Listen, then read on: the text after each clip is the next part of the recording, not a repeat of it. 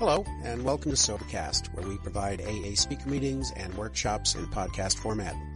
We're an ad-free podcast, and if you enjoy listening, please help us be self-supporting by visiting Sobercast.com, look for the donate link, and drop a dollar or two into our virtual basket. We hope you enjoy the podcast. Have a great day.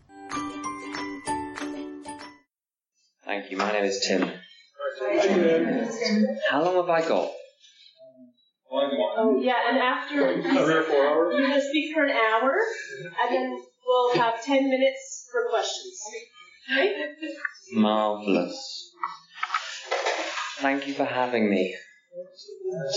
Uh, someone is interpreting, I, I am told, so I shall speak slowly and loudly. Loudly, okay. Um, I was very impressed in the first session at the quality of the program here. And uh, rather like someone shared in the first session, I felt rather embarrassed to share. I was thinking mostly about not, not having sugar one hour at a time. I think you've all got a far better program than I have, but anyway, I'm sitting here this evening. Um, and I have a very odd history with recovery. Um, I, I wish I had a neat and tidy Al Anon story, but I don't. I have an Al Anon story which is mixed up with my story of uh, recovery and other fellowships. And if you take four or five different coloured pots of paint and pour them into one pot, you cannot then separate them. You can't get the original paints back. So I don't know where, whatever I say, I don't know where it came from, who it came from, which I know sometimes which book it was found in, but not always. So if anything I say helps you, wonderful. And if it doesn't, well, there's not a lot I can do about that. I shall do my best to share the parts of my story which are relevant, um, and I'm going to focus on my Al Anon experience and issues and solutions I've found in all sorts of different places. On the subject of finding solutions in different places, uh, there was an episode of the American comedy series Friends where uh, one of the characters was teaching another of the characters to sail. Uh, the Jennifer Aniston character, I hope this isn't breaking her anonymity. She was teaching Joey how to sail, and Joey had no experience of sailing and was terrible, and she was shouting at him. And he said, Why? Stop shouting at me. I can't stand this. And she said, I'm not shouting at you, I'm shouting near you. So my Al-Anon, and that's an Al-Anon tool. It's not, it, it's, it's not one of the slogans, but it's as good as for me. Uh, not everything is about me. The angry person was angry before I walked in the room and will be angry after I leave the room. Therefore, I didn't make them angry. I may have occasioned the anger, but I didn't cause the anger. They were angry already so it's not about me. Um, why do I even need to go to Al Anon? Um, again, I wish I had a neat and tidy story of how I qualify for Al Anon, but I don't. There are lots of different reasons why I needed to come to Al Anon and why, when I did come to Al Anon, I identified more intensely, actually, than in any other 12 step fellowship I've been to or belonged to. Um, because alcoholism and the response of the family to alcoholism was the environment I grew up in, and I had no idea. Because it was just the air you're breathing. It wasn't an object. You can only see an object if it is somewhere over there. If it is your entire universe, you can't see it. If you asked a fish, it probably wouldn't know what water was because it is simply the medium it lives in. And I grew up in a household with a brother, a much older brother, who was gone by the time I knew uh, what was going on. He was out of the house. He was living somewhere else, and he was an alcoholic. And he was allowed to visit occasionally. And when he was allowed to visit, I wasn't allowed to see him. I, I saw him through windows, but I wasn't allowed. I interacted for minutes, but I wasn't allowed to get to know him.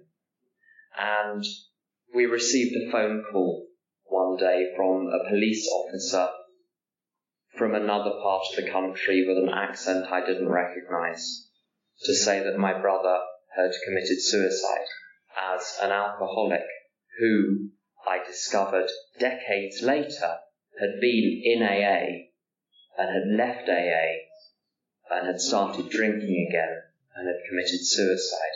Except in my family, we didn't use the word alcoholic. We didn't use the word suicide.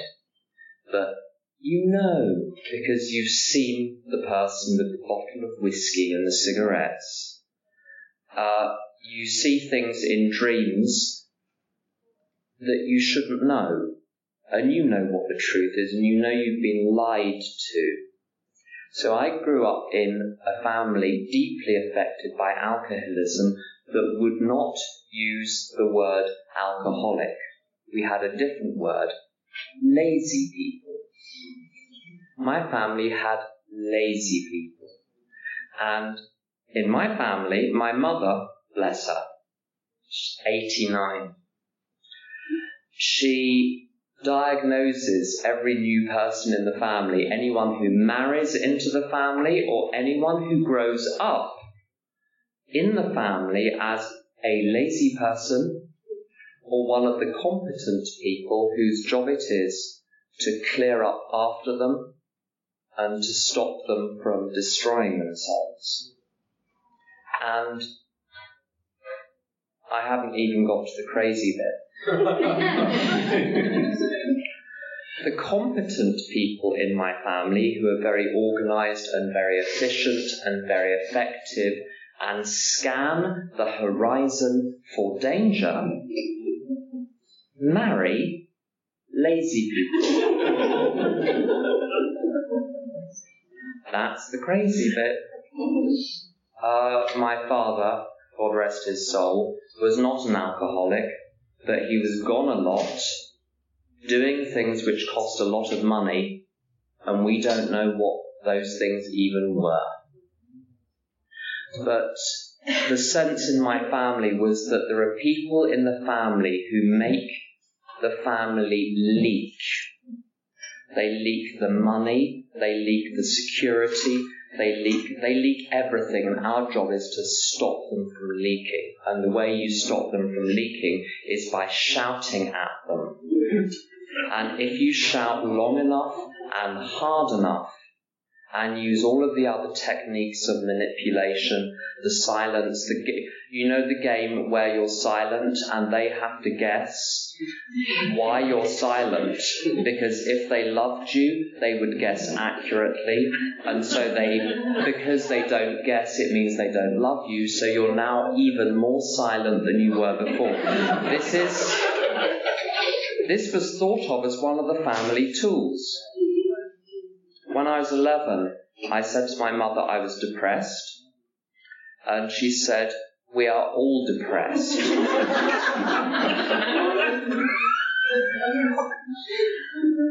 it gets worse.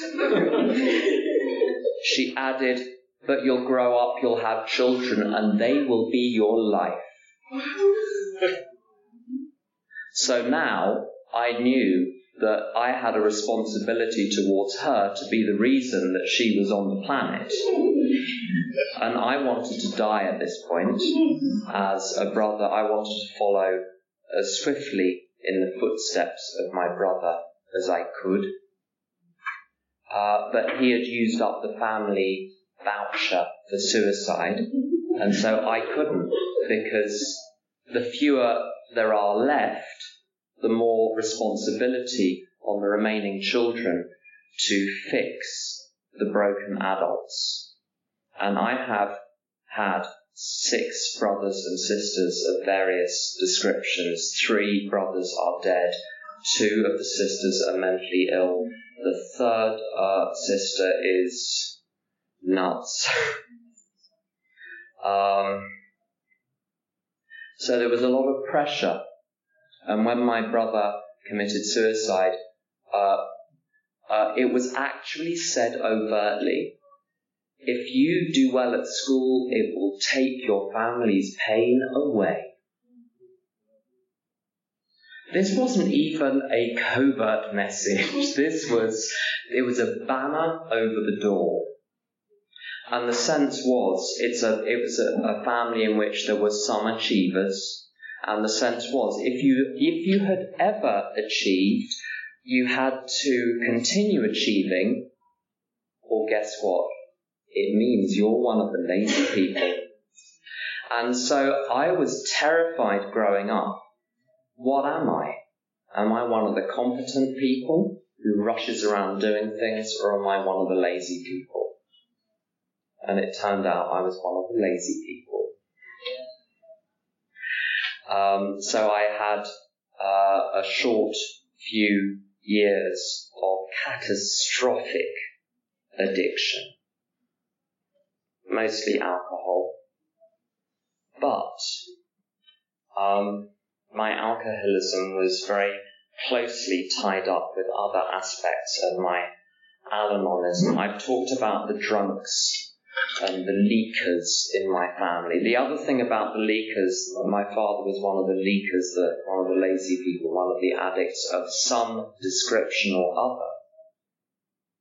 Um, he was gone a lot. But when he was there, he was also gone a lot. He wasn't present. No attention, his attention was not on us. Uh, I'm not blaming him. I'm simply describing the experience we had.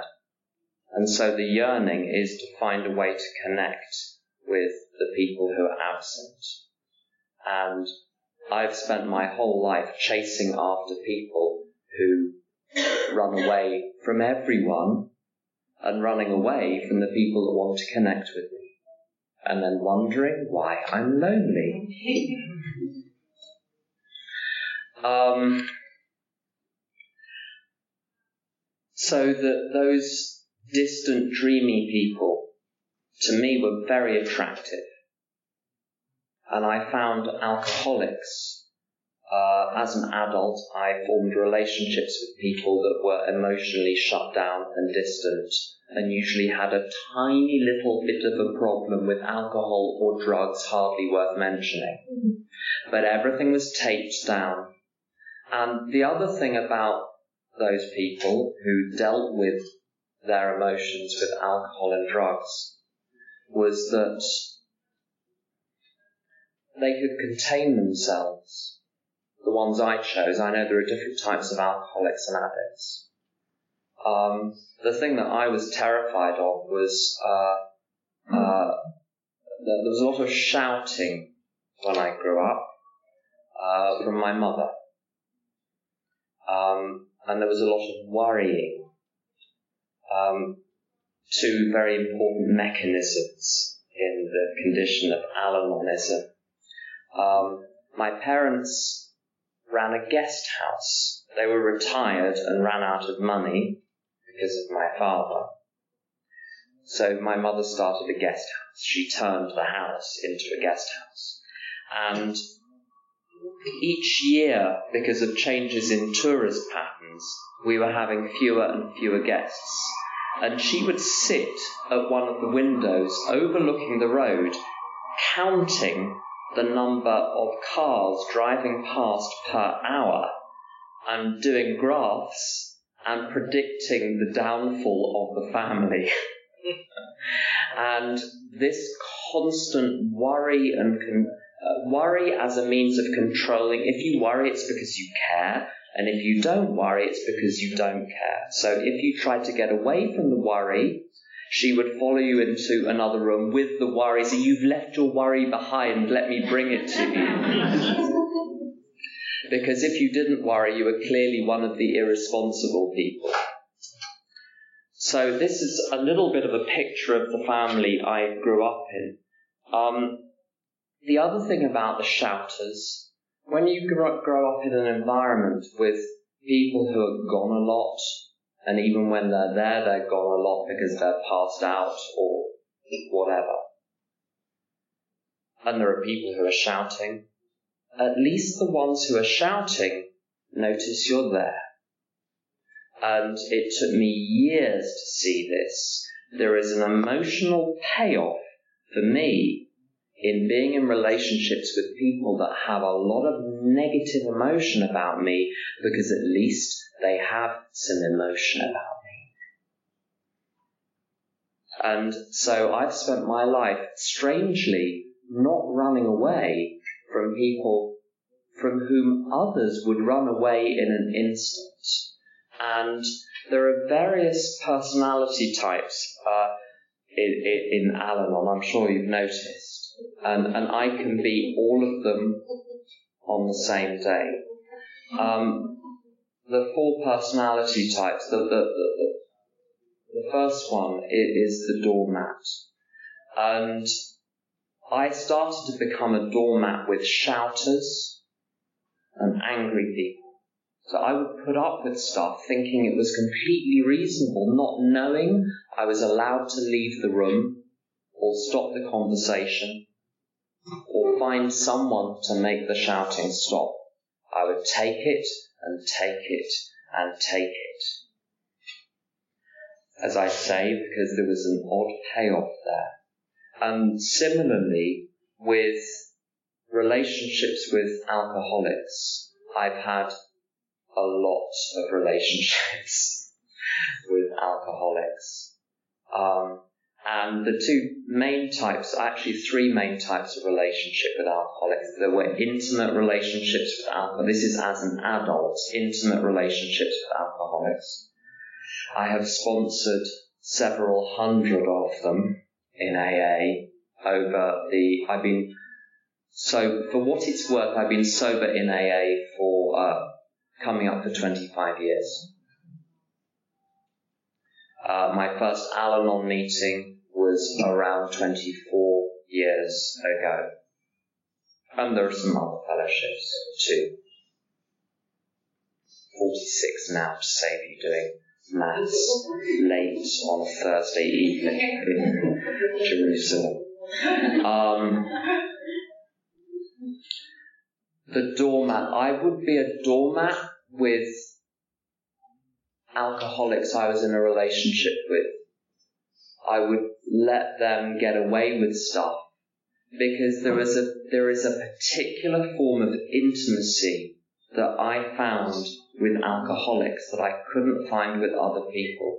And it's very difficult to describe, and not everyone in Al has experienced this. When I've shared this before, some people totally get it, others are completely blank. So if this that you don't relate to, then uh, don't worry. You're not the only one. You can still stay in the room. Um, but I found it the other day. Uh, in the book Discovering Choices, um, which is one of the Al Anon books that I love very greatly. Um, it's about a man who's in a relationship with a woman who is an alcoholic. And he says, one day she was a sober alcoholic that starts drinking again. Then one day she had some drinks at a business meeting and our evening plans changed. She got drunk, which I enjoyed since she was far more physically affectionate to me than she had been previously. I enjoyed the affection, such as it was, but it got me wondering about how much she actually liked me or whether it was just alcoholic behavior that had nothing to do with me. And I would experience alcoholics when drunk being capable of an intimacy they were not capable of sober. And so unbounded I could connect. Whereas healthy people, there are so many layers of boundary and learning to get to know them. Who has the time for that? I needed to go straight to the result. and with an alcoholic I could get it. Except I've been on the other side of that equation and I know what's going on. Um, my friend Tom, who's been sober since 1976, he says, and in Al Anon since 1978, talks about alcoholics and addicts. Uh, the, the alcoholic addict bit of the brain being shared with lower animals, with mammals and with, uh, with other mammals and with reptiles. And the example he gives is your, your pet lizard does not love you. It knows you are the source of flies and heat. These are the two things it needs. Whilst you supply the flies and the heat, it will appear to love you, but it loves the commodity, not you. And as an alcoholic, I used the commodity that other people provided me, whether it was love or attention or respect or validation or money or support. And I never saw the person, I only saw the commodity. And as an Al Anon, I would be on the other side of that and just not understand why when they were sober, they were not there again. Where is this person gone? It was a complete mystery to me. I just didn't understand it. Um, and if I can share some lyrics from a song which is not conference approved literature. So if you only want to hear conference approved quotations, get some of the cheese from the table over there and put it in your ears for about a minute or so, then you'll be safe. Um, um, and, and this sums up my Al Anon experience with relate, intimate relationships with alcoholics. The sun comes up, I think about you. The coffee cup, I think about you. I want you so it's like I'm losing my mind. Um, all afternoon doing every little chore, the thought of you stays bright. So this was the curious thing. I would be in catastrophic relationships with relapsing or still drinking alcoholics, and yet the thought of them and what things would be like when they finally got sober, that was the thought that stayed bright. When I have helped them become the person they could be. So there was an awful lot of the great thing about fixing other people is you appear to have the power and you don't need to deal with your own stuff and other people's problems seem so much simpler and more obvious to solve than your own. And as a friend of mine in Al-Anon says, the less I know about you, the clearer I am about what you need to do. the more I know, the less I have to say. Um, this wonderful line spend sleepless nights to think about you, the temptation to continue thinking about the alcoholic two o'clock in the morning, three o'clock in the morning. It's not it's not that the thoughts are keeping me awake. I stay awake to continue the mental obsession with the alcoholic. And this doesn't just apply in intimate relationships. There are all sorts of relationships with alcoholics which are not intimate, where sponsees, people I'm doing service with in recovery, where I'll get a text at 11 o'clock at night and I immediately reply and then there's no response and 2 o'clock in the morning I'm still thinking about it.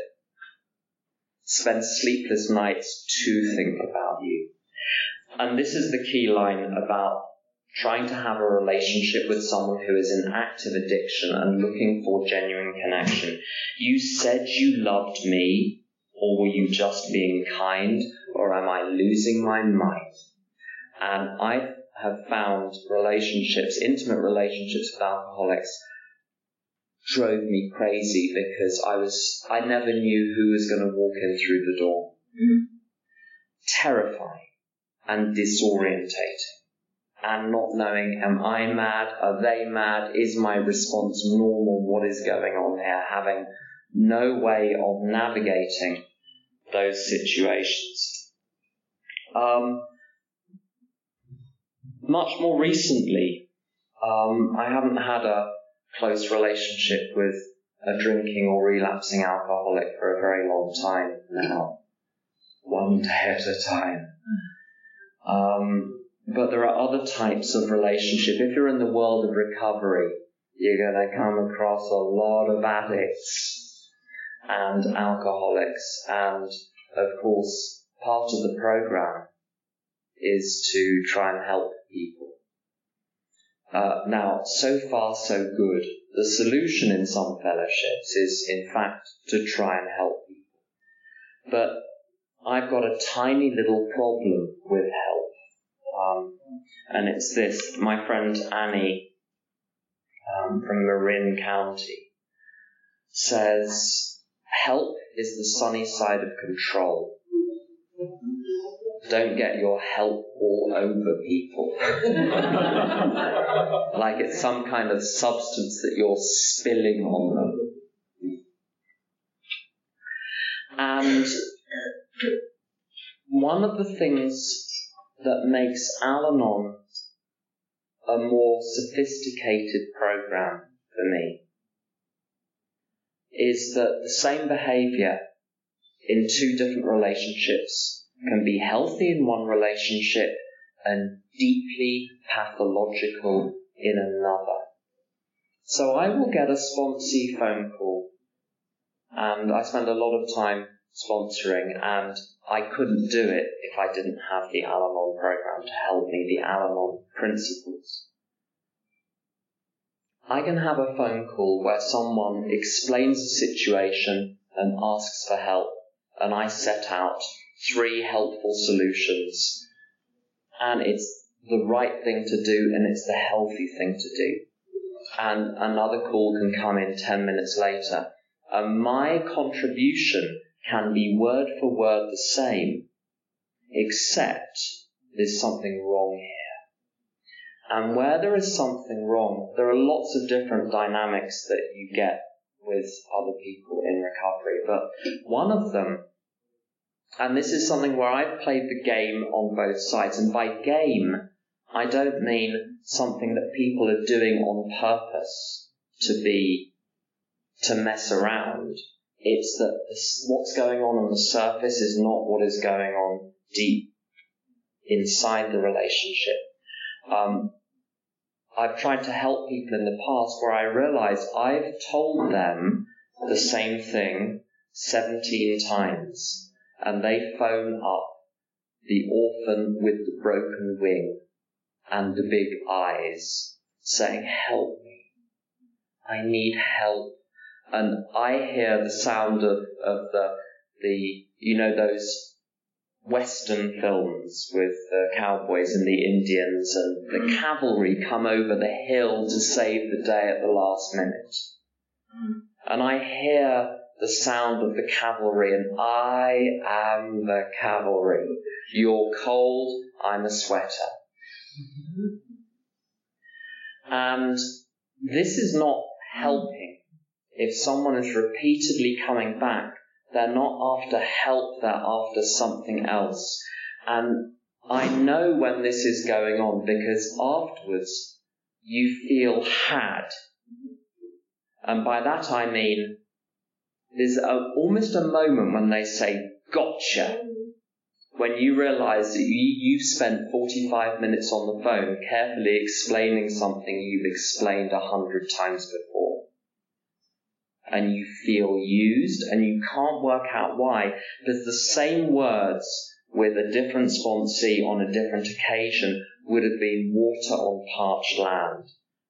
And the test is over time is the help actually being acted on, or are people coming for something else? Are people coming for relief, not recovery? Um, one of the other one of the other things I've had to learn as well um, it's incredibly difficult. This is a very difficult situation. I'm, I uh, sometimes chair committees. Uh, many years ago, I chaired a committee um, where lots of people were getting angry, and I was running past my sponsor what was going on, and we decided that what I was saying was appropriate. I was chairing the committee appropriately. But what would happen is, you know, when someone shouts at you, and immediately your brain starts responding, and then your mouth starts responding, and there has been no decision making process. Do I even need to be in this conversation? Is it even appropriate to be in this conversation? And I've had so many conversations with people in recovery and people outside recovery as well, where information appears to be being exchanged, but it's really one person vomiting out the emotions onto another. And I'm now able to stop and say, I'm not going to have this conversation now. I may be ready to have this conversation tomorrow, but I do not have to engage if someone is angry. And the image a friend of mine gave for this is you see that when you have a discussion with someone that's angry, when I have a discussion with someone that's angry, I tend to get angry myself because I want the other person to see things the way I want them to see things. And so I now have an investment.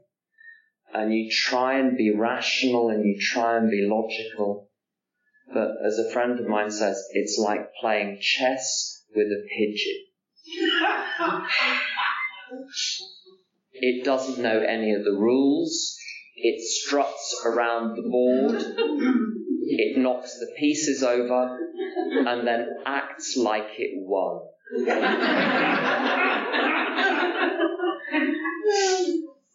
and again, angry conversations in service in AA and Al Anon and in other fellowships appear to be, they appear to have as their content, um, you know, the organization of the tea and coffee rota. But they're not.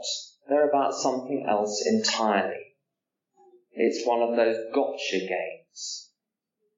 And when I'm in my right mind, I don't play anymore. Um, and the thing about these games is that when one person stops playing, the game is over. um,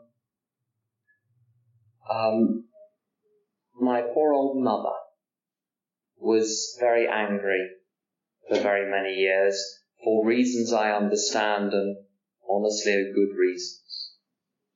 but lots of that will get projected onto me.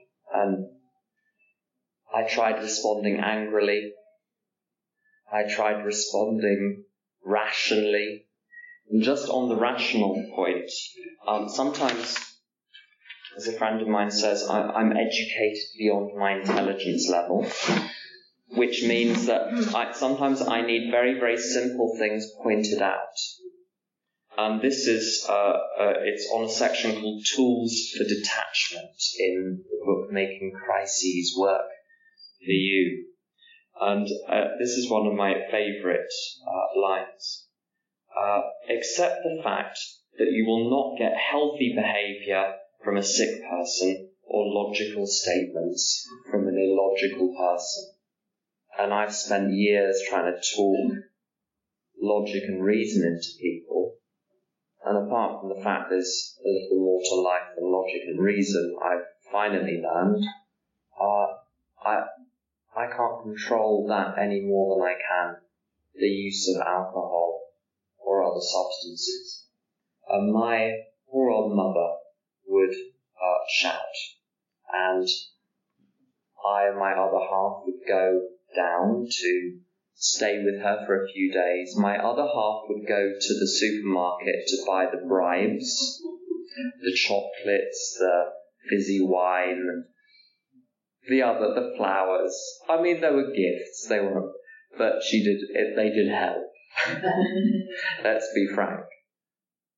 And when my other half was gone, my mother would use that opportunity to let rip at me. And I discovered it was extraordinary. For years, I did not know how to respond. Shouting didn't work. Being logical didn't work. Being rational didn't work. Being practical didn't work. Being silent was the worst of all. Something had to change in me. That was the surprise. I had no, I, I had no idea the problem was not how I was behaving. The problem was that there was something broken in me. And this is what this is all about. So I've talked a lot about them and how that affects me, but the problem lay in me. And I discovered with my own mother that that game is only possible if the software is installed for the game inside me. It's a two player game. Without someone else with the software installed, the game cannot be played. I needed to deinstall that software. And I'm going to talk about how I reached a position of peace with my own mother. And that process I replicated across all of my other relationships. Uh, just to spoil the outcome, I have a lovely relationship with my mother now. We speak every day. There was a year when we spoke only once. So this is a difference. This has worked. But something needed to change inside me. The software needed to be deinstalled. And the truth was, there was underlying resentment against her that I understood rationally, but I hadn't let go of. Um, and I've found solutions, practical solutions in all sorts of places. But the fundamental solution that I found to my internal problem has actually come for me through the big book of um, Alcoholics Anonymous. Uh, it took me a long time within AA to even start using the big book as an effective tool. Um, can I just ask for a show of hands? How many of you have read the big book? Most of you, marvelous. Has anyone done a resentment inventory, a step four resentment inventory using the big book? A lot of you. If you haven't, I highly recommend it. Uh, what is amazing, it was written in 1939, but the understanding in AA, in Al Anon, in other fellowships of what was written in 1939 has grown a lot since then. And it is extraordinary to me that the same instructions can be followed now with greater depth than I think they even could be at the time. Um,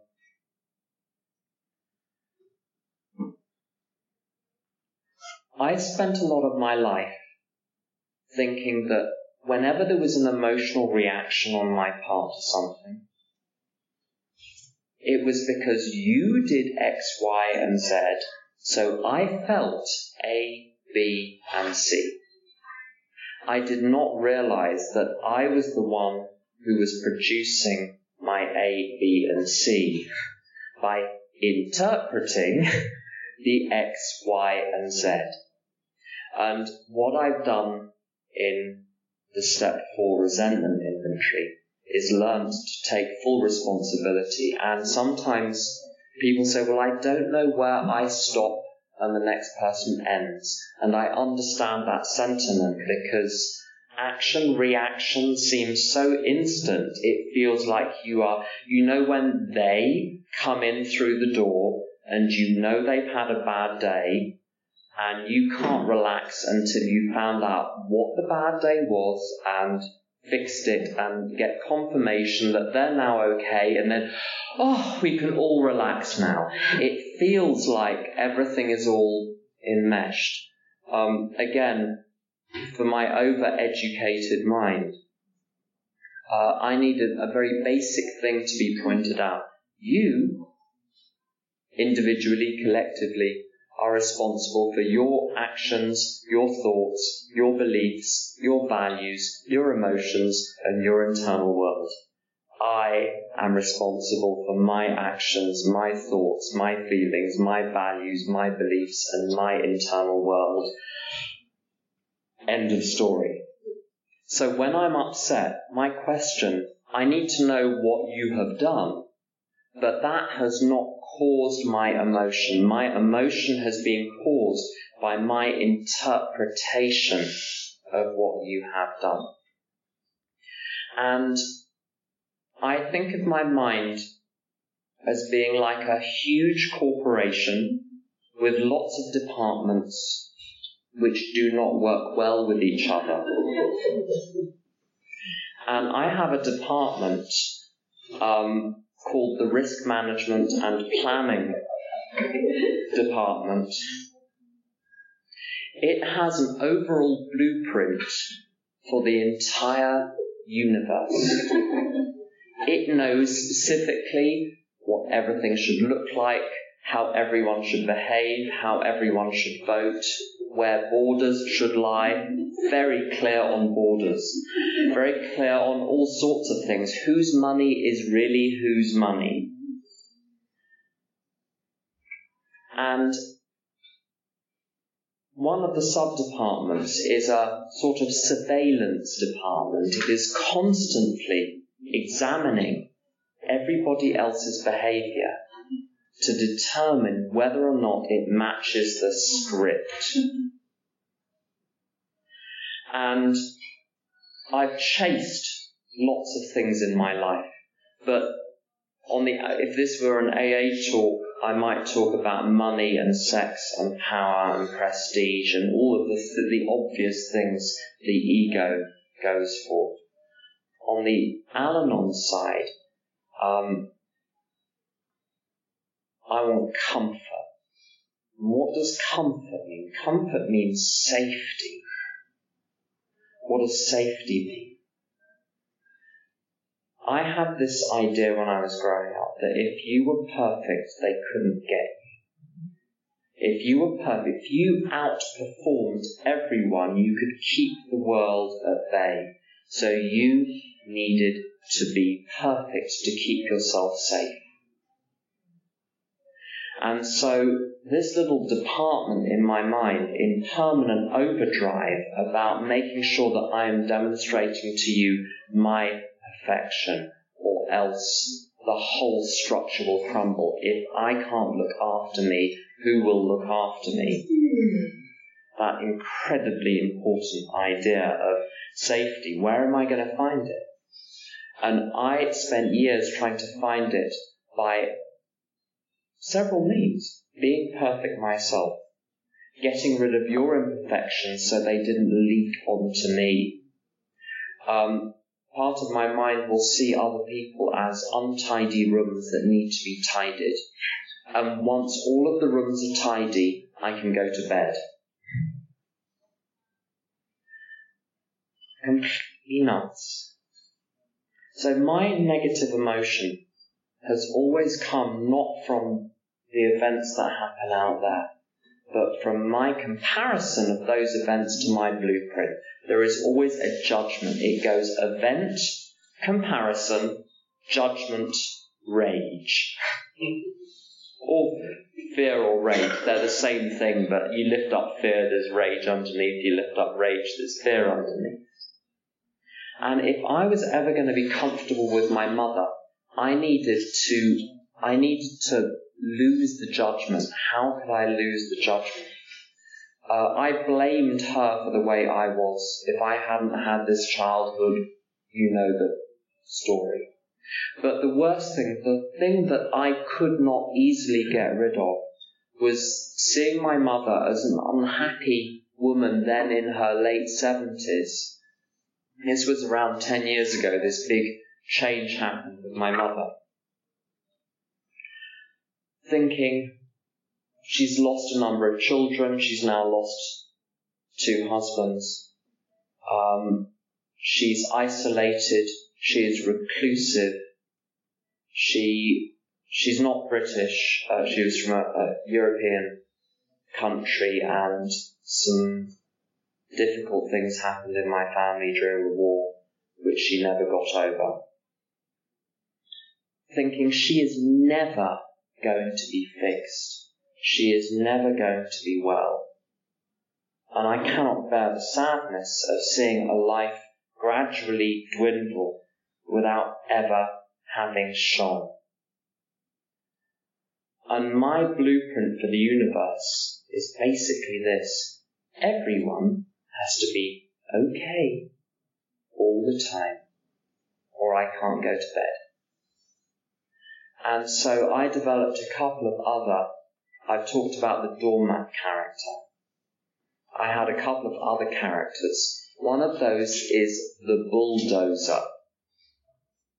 So implementing my plan, I don't care who is in the way. This is how it's going to be done. The controller.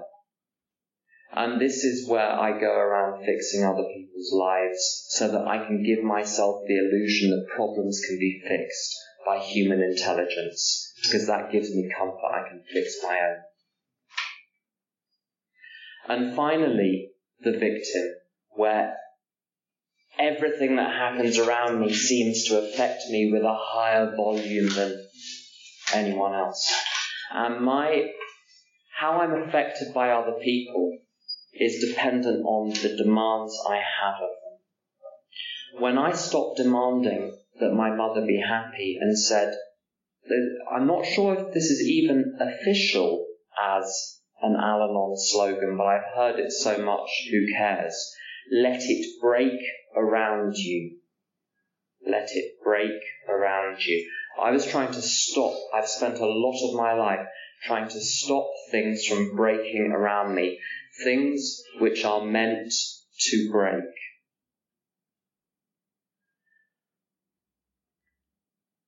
That's a lot about the problem. What was the solution for me? There's a wonderful line in the big book where this is the foreword to the. Oh, one thing on my mother. When I stopped judging her for being unhappy, because that's what it was. I was judging her for being unhappy and thought I don't, I wouldn't choose for her to be unhappy, but I'm going to withdraw. It's not, I'm going to continue judging it, but accept it. That's not real forgiveness. It's not real forgiveness to maintain the judgment, but to wrap it in gold paper of fake forgiveness. The job is to remove my judgment so it becomes neutral. So I saw her unhappiness as a neutral thing. That is, I'm in I'm not angry at you, I'm angry near you. She wasn't unhappy at me, she was unhappy near me. I could relax in myself. And my mother would, would, for years, would still try to bait me with, you know, those particular topics that they know that if they bring the topic up, they can raise your emotion instantly she would try and try. And I remember one conversation, I was on my phone to her. She was criticizing me for something, I can't remember what. I was doing something radically wrong. I don't, don't remember the detail. And she was saying, what do you have to say about that? And I just said, I don't, I don't know. I really don't know. And she carried on with her evidence that, that the, she should have been a lawyer, that the, the prosecution, the prosecution continued its case, and she kept checking. So, what are you going to say? She wanted to play the game. And finally she said, You're not going to respond, are you? And I said, No. And she did the most extraordinary thing. She laughed.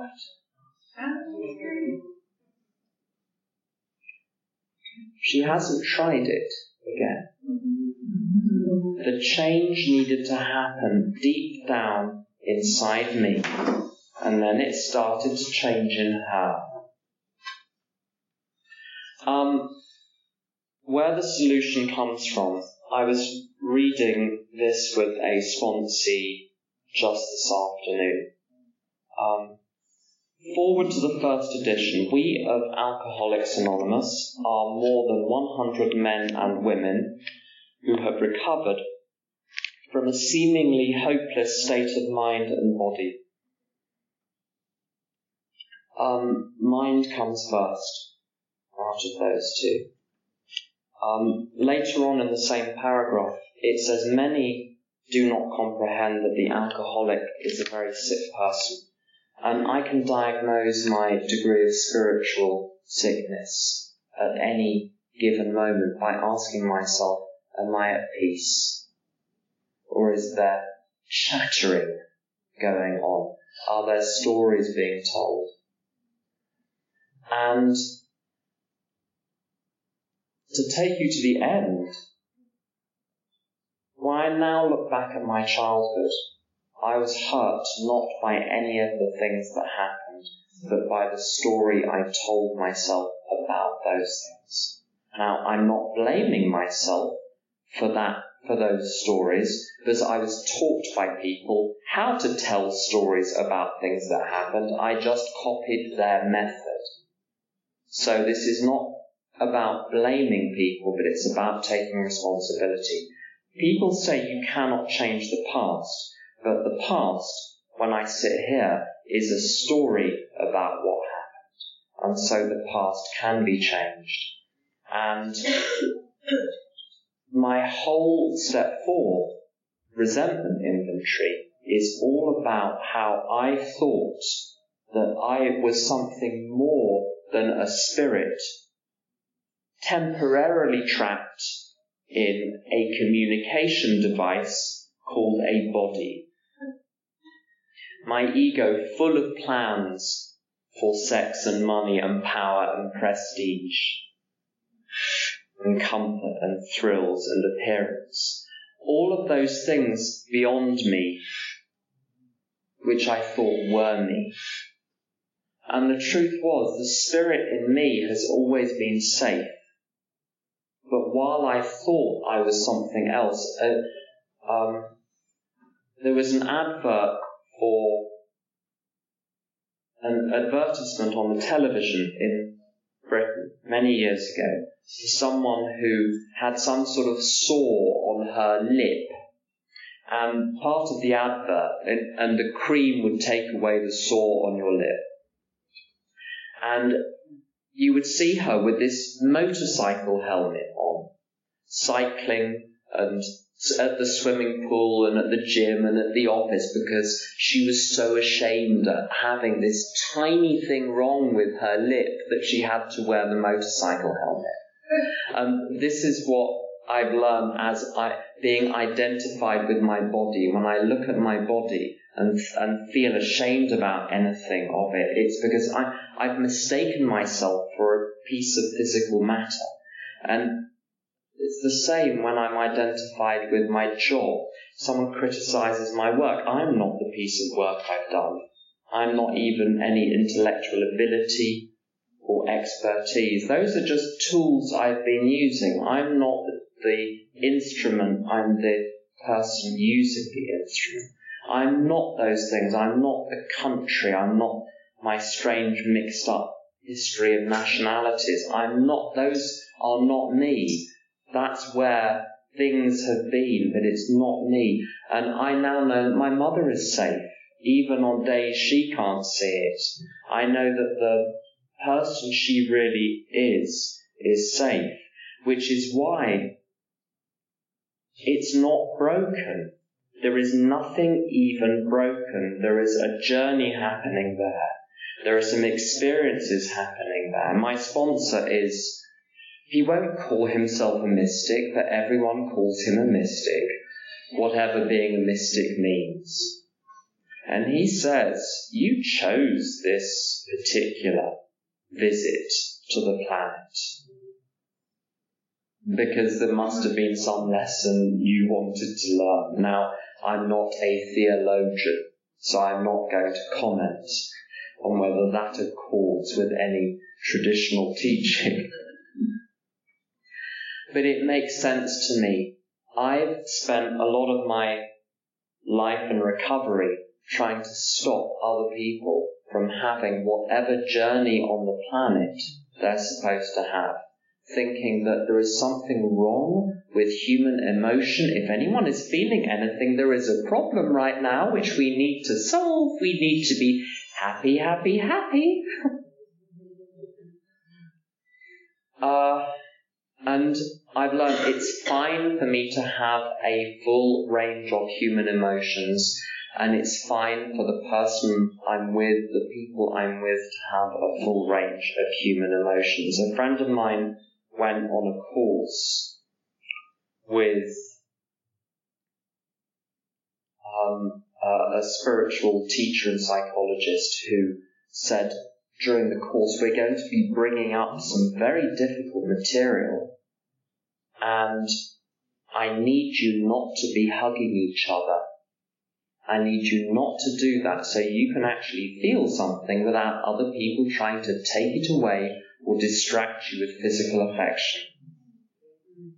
And it was fascinating because uh, I was brought up to it's the Western mentality of don't have anything wrong with you. If you have something wrong with you, get over it quickly. If you can't get over it quickly, keep your mouth shut about it. If you have something wrong with you, if you can't get over it quickly, if you refuse to keep your mouth shut about it, please go and do it somewhere else. And if you insist on staying, have the grace to look ashamed.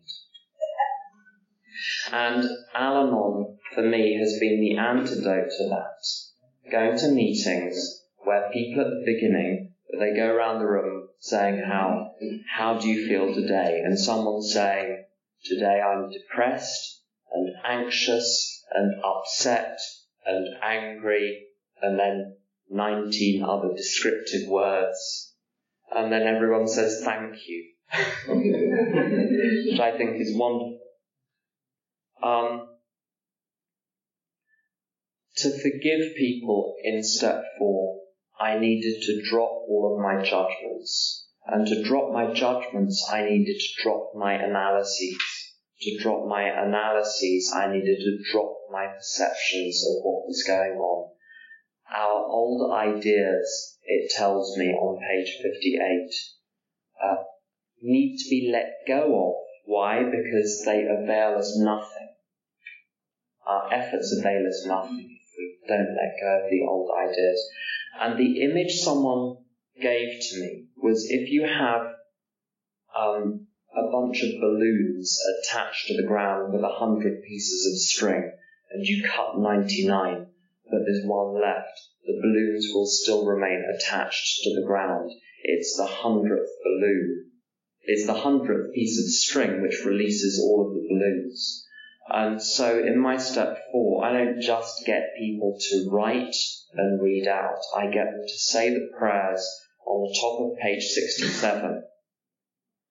Um, God save me from being angry because I am the one who is in trouble.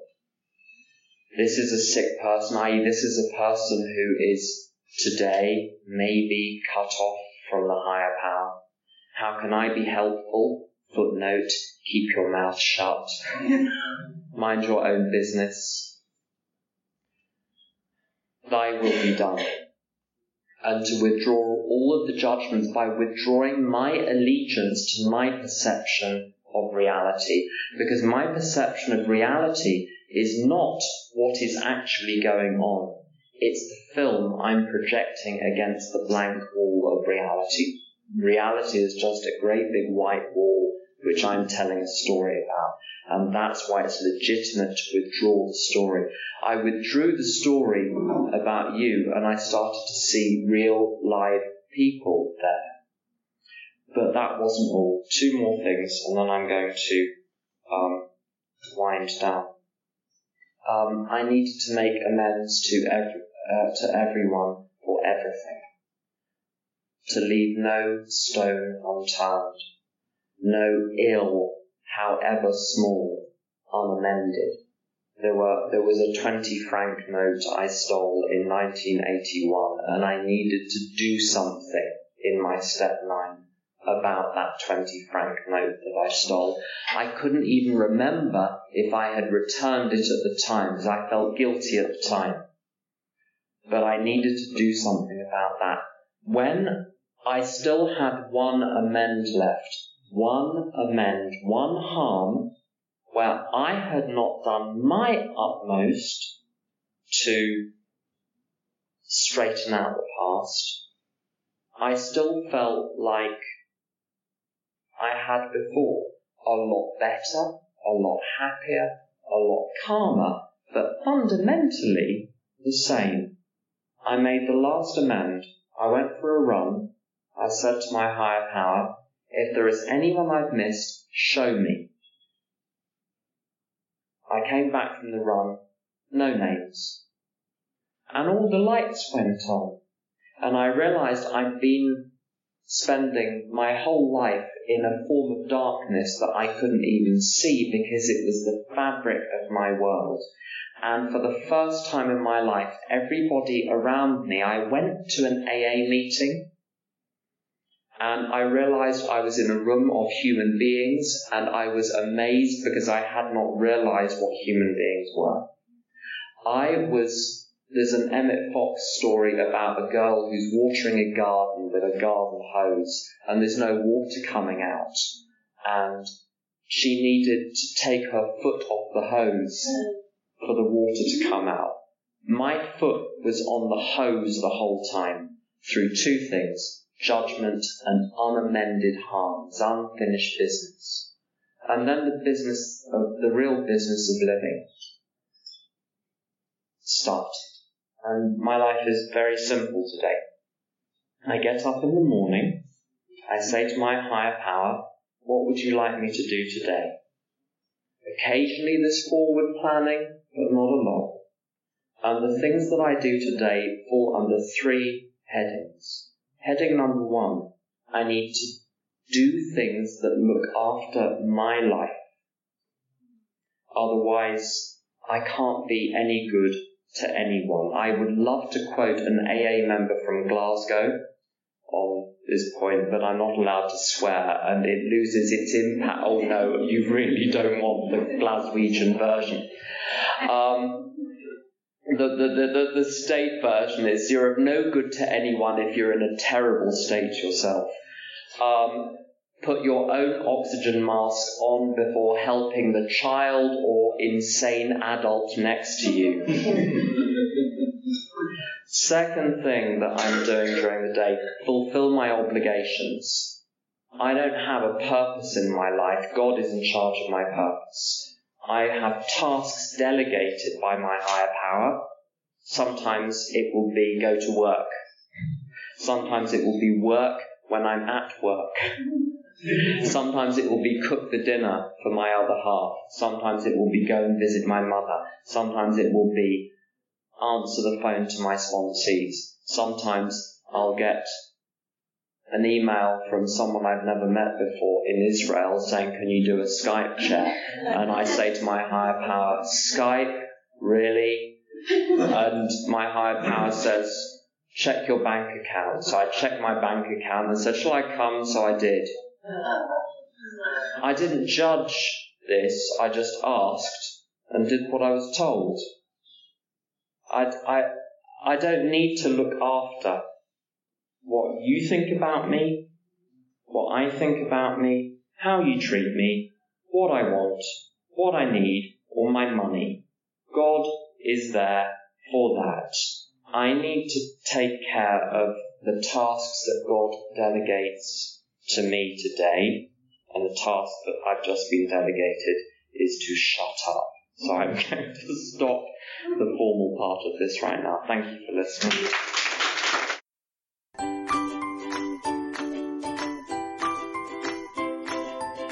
Thanks for listening. I hope you enjoyed the podcast. Sobercast is ad free, and we'd like your help in order to keep it that way. So if you'd like to help us be self supporting by pledging a dollar to a month, visit Sobercast.com and look for the donate links. Thank you very much.